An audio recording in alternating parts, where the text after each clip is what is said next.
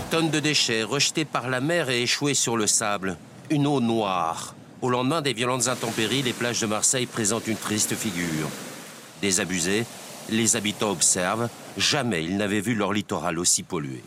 Même la mer Noire, comme ça, 28 ans que j'habite là, je ne l'ai jamais vue comme ça. 28 ans. Il y a tous les déchets qui sont restés et qui sont avec. Alors, je, où, est, où est le. Ils auraient dû. Les poubelles, ils auraient dû ramasser, ils auraient dû faire quelque chose avant.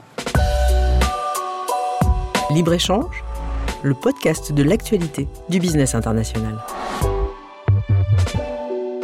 Ce programme vous est présenté par Olivier Jacquemont.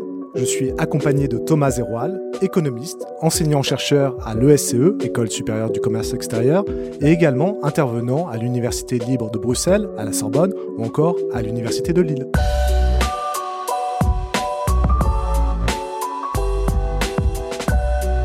La question de la gestion des déchets semble étroitement liée à la conscience écologique et à celle du devenir de la planète. Pourtant, ces problématiques sont loin d'être nouvelles. Jusqu'au 19e siècle, les produits du quotidien étaient ainsi réutilisés dans nos villes. Le chiffon usagé permettait de fabriquer du papier, l'os de la colle, et les déjections servaient à l'épandage des champs. Un premier tournant s'amorce avec l'explosion démographique des villes et la mise en place d'une politique hygiéniste pour améliorer les conditions de vie. Tout à l'égout, chasse d'eau, aération des pièces, c'est une sensibilité nouvelle qui émerge. Un second tournant s'engage avec la société consumériste des années 50, qui est indissociable d'un nouveau matériau qui fait alors fureur, le plastique. Et si les déchets étaient la face sombre de notre modernité? Et si l'homo economicus était un homo detritus Thomas, avant toute chose, il y a le choix des mots. On parle de déchets, mais on aurait pu lui préférer détritus, reste, gâchis, déjection. Oui, ou encore euh, ordure ou immondice. Dans tous les cas, le point commun entre tous ces termes, c'est la connotation négative. Euh, historiquement, c'est intéressant car le terme déchet est quasi inexistant jusqu'au 18-19e siècle. C'est pas pour ça que les déchets n'existent pas, bien entendu. Étymologiquement, cette fois, déchet vient du verbe déchoir, et ça désigne une matière qui est perdue soit dans la fabrication, soit dans la consommation d'un produit. Et politiquement, enfin, la loi définit les déchets comme, je cite, tout résidu d'un processus de production, de transformation ou d'utilisation, toute substance, matériau, produit, ou plus généralement tout bien meuble abandonné, ou que son détenteur destine à l'abandon. Ça, c'est la loi euh, du 15 juillet 1975. Donc on passe du perdu, euh, du non optimisé, dirait plutôt un bon gestionnaire ou un bon ingénieur, de l'inutile, dirait plutôt un économiste, à quelque chose que son propriétaire laisse de côté. Le déchet devient en fait une anti-ressource.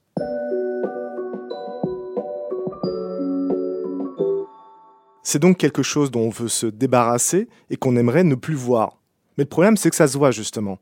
Je pense par exemple à ce septième continent de plastique aggloméré qui s'est formé au nord du Pacifique.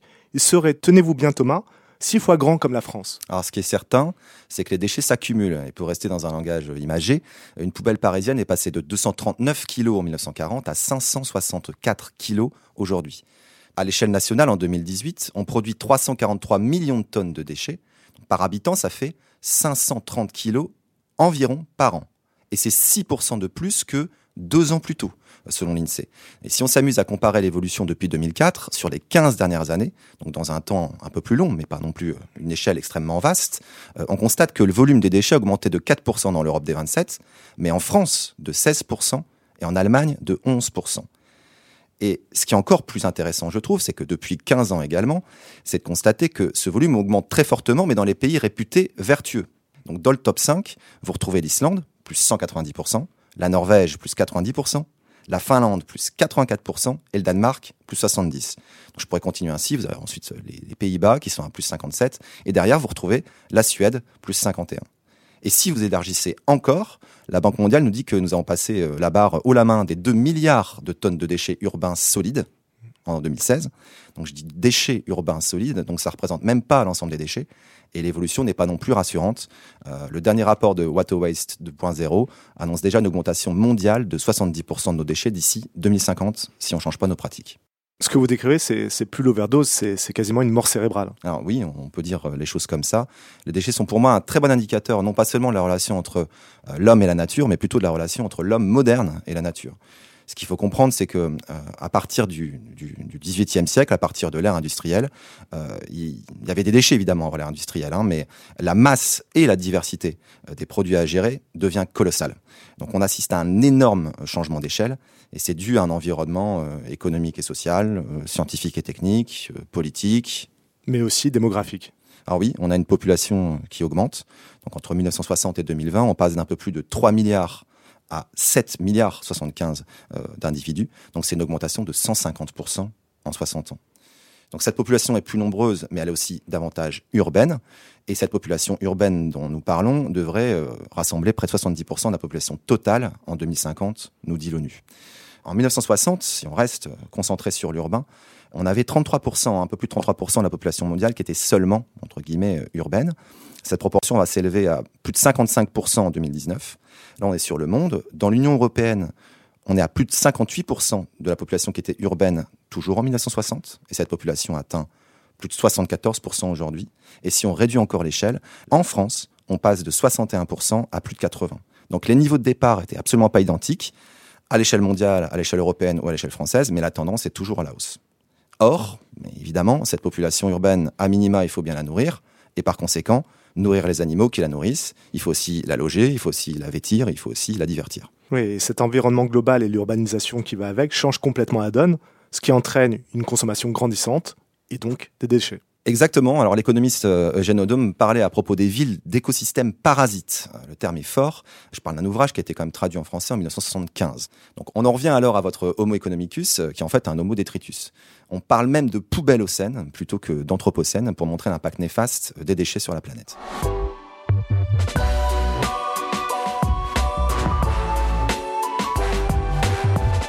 Thomas, vous nous avez donné un aperçu de la masse des déchets qui sont générés par l'activité et l'activité humaine, mais je vous ai entendu parler également du mot diversité. On pense par exemple à la distinction opérée entre déchets liquides et déchets solides. Alors oui, bah vous avez cité euh, en introduction le chiffon, voilà un solide. Savez-vous qu'il fallait 1,5 kg de chiffon pour produire simplement 1 kg de papier? Vous évoquiez également l'épandage des champs. Euh, là, on utilise les excréments, donc c'est un déchet liquide. Mais euh, au-delà de ces exemples, pour prendre la mesure de la diversité des déchets. On dispose de plusieurs méthodes de classement, bien entendu. On peut le faire, par exemple, selon les sources. Vous avez des déchets ménagers, vous avez des déchets municipaux, donc issus des collectivités territoriales, puis des déchets agricoles et industriels. Est-ce qu'il y a d'autres formes de découpage? Alors oui, euh, selon le type ou la nature. Et dans ce cas, il y a trois familles principales de déchets. Nous avons les déchets inertes, c'est-à-dire des déchets qui n'entraînent pas a priori de pollution particulière, mais surtout on peut réemployer euh, ces déchets, c'est-à-dire on peut les utiliser pour un usage qui est quasi identique ou quasi immédiat.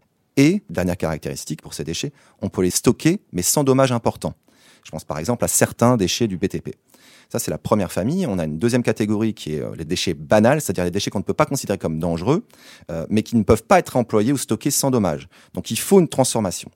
On retrouve euh, là-dedans les déchets ménagers que nous connaissons tous, aussi les déchets des commerçants qui sont collectés de la même façon que nos déchets ménagers.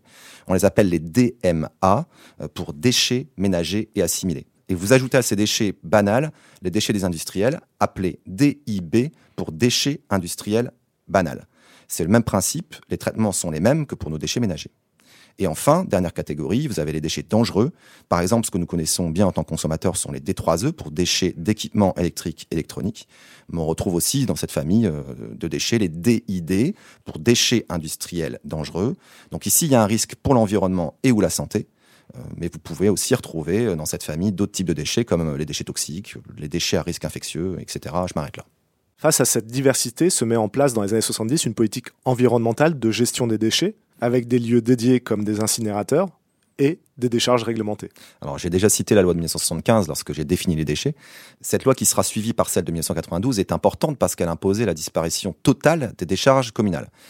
Ces lois seront suivies notamment par la loi NOTRe du 7 août 2015, puis du 17 août 2015 avec la loi de transition énergétique pour la croissance verte. Donc on met en place des plans d'action régionaux, on réaffirme l'importance de la prévention et on promeut l'économie circulaire et la réglementation continue. Je pense notamment à la loi AGEC, AGEC de 2020. Loi AGEC pour loi anti-gaspillage pour une économie circulaire. Oui, c'est ça. C'est une loi qui fait suite aux lois PEC, donc PEC, pour paquet économie circulaire, qui date de 2018. Donc la loi AGEC euh, veut changer les pratiques des producteurs en transformant par exemple les modes de production, en facilitant euh, la réparation ou euh, en valorisant les déchets du bâtiment. Et aussi en indiquant un indice de réparabilité sur les produits. Donc il y a tout un arsenal de mesures pour éviter le gaspillage. Je pense par exemple à euh, l'interdiction du plastique et des contenants uniques pour les repas sur place en fast-food. Et surtout, cette loi poursuit la création des filières REP. Donc REP, c'est pour euh, responsabilité élargie du producteur. Ce sont des filières qui sont pilotées par les pouvoirs publics. Ce sont en fait des éco-organismes chargés de collecter euh, en début de chaîne les déchets des importateurs, en milieu de chaîne ceux des producteurs et en fin de chaîne ceux des distributeurs. Donc nous connaissons tous en réalité en tant que consommateurs la fin de chaîne. On a tous mis euh, de nombreuses fois dans notre vie euh, des piles dans des boîtes dédiées dans notre supermarché. Donc c'est une des filières, celle des piles et accumulateurs. Nous connaissons aussi euh, la filière pour les médicaments et pour les conducteurs qui nous écoutent, nous connaissons aussi celle des pneus. Je ne vais pas vous citer toutes les filières. Ce qui est important de retenir, c'est qu'aux 18 déjà existantes avec la loi AGEC, on veut créer 9 nouvelles filières REP avant 2025. On saisit bien quelle est leur diversité et on n'a pas besoin de les citer toutes. Oui, et, et disons que ça permet aussi aux consommateurs d'être plus conscients des conséquences de ces achats.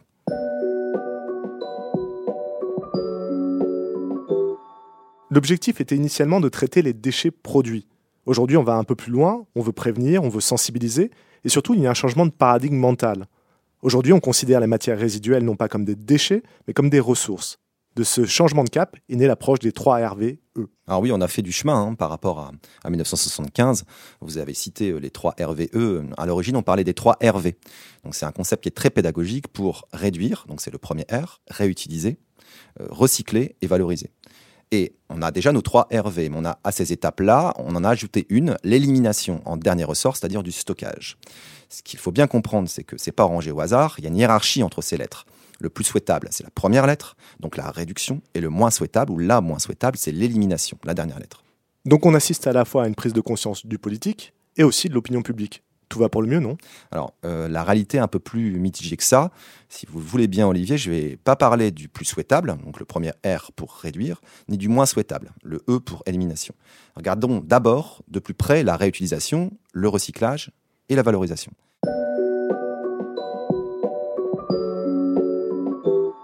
Par rapport à la réutilisation, tout le monde a entendu parler d'obsolescence programmée. C'est interdit depuis 2015. Vous êtes passible d'une belle amende et de deux ans de prison, donc c'est bien. Hein. Il y a des plaintes contre plusieurs marques très connues. Mais pour prouver qu'il y a volonté délibérée, c'est compliqué, euh, car la définition est claire. Euh, ce sont les mesures qui visent à raccourcir délibérément la durée de vie ou d'utilisation potentielle d'un produit, afin d'en augmenter le taux de remplacement. Et ça, c'est compliqué, ce délibérément. Et ce dont on parle beaucoup moins, c'est l'obsolescence fonctionnelle et l'obsolescence d'évolution. Pour la fonctionnelle, par exemple, votre produit ne correspond plus à vos attentes euh, d'un point de vue technique, euh, réglementaire ou euh, économique. Donc l'exemple le plus simple est un produit qui est incompatible avec de nouveaux équipements, tout simplement.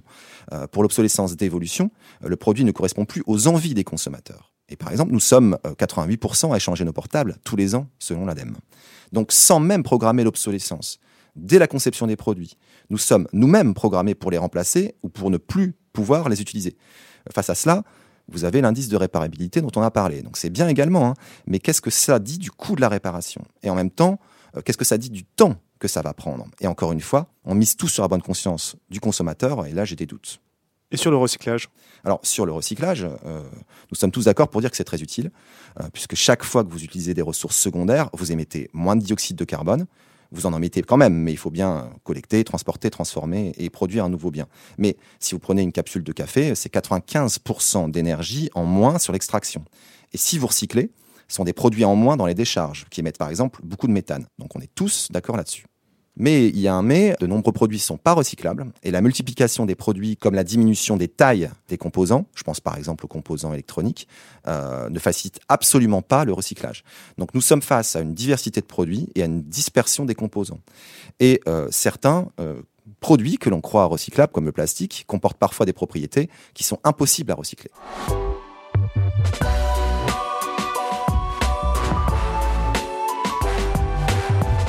On a vu la réutilisation du 3RV, on a vu aussi le recyclage, et maintenant sur la valorisation. Alors enfin, vient la valorisation énergétique. C'est aussi une très bonne idée. Vous récupérez et vous valorisez l'énergie, énergie qui est produite pendant le traitement des déchets.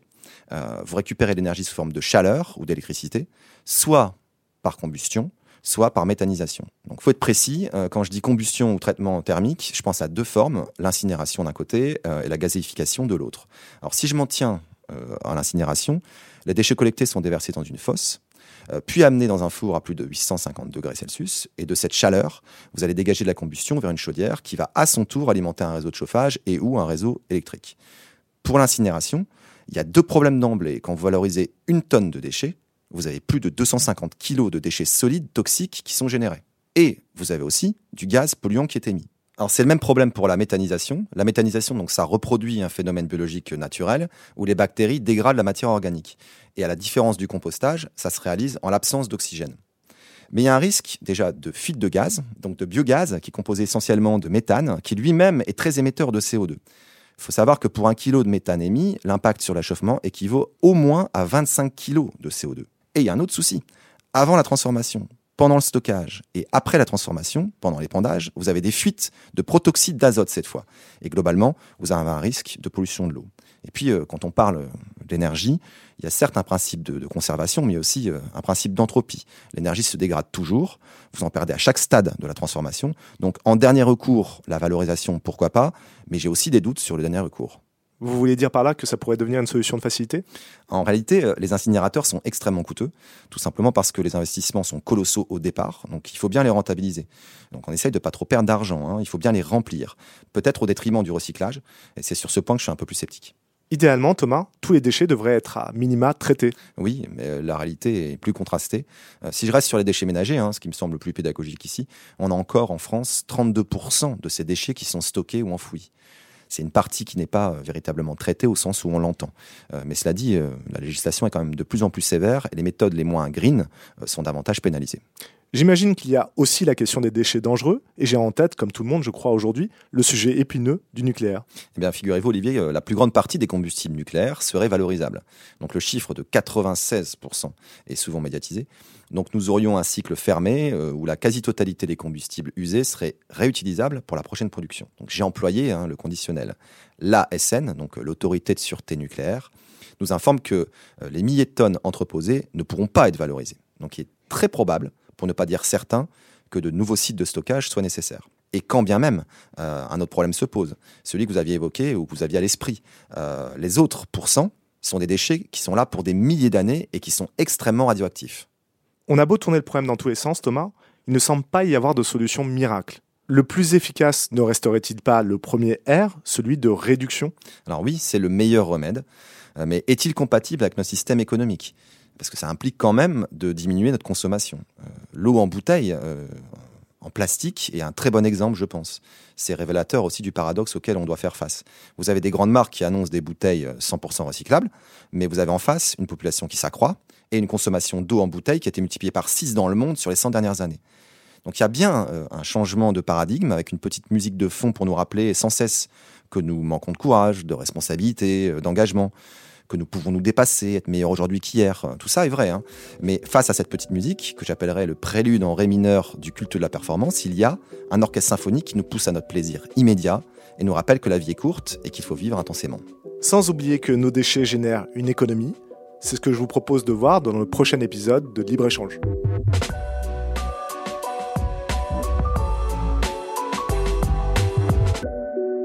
Ce podcast vous a été proposé par le SCE, la Grande École du Commerce Extérieur.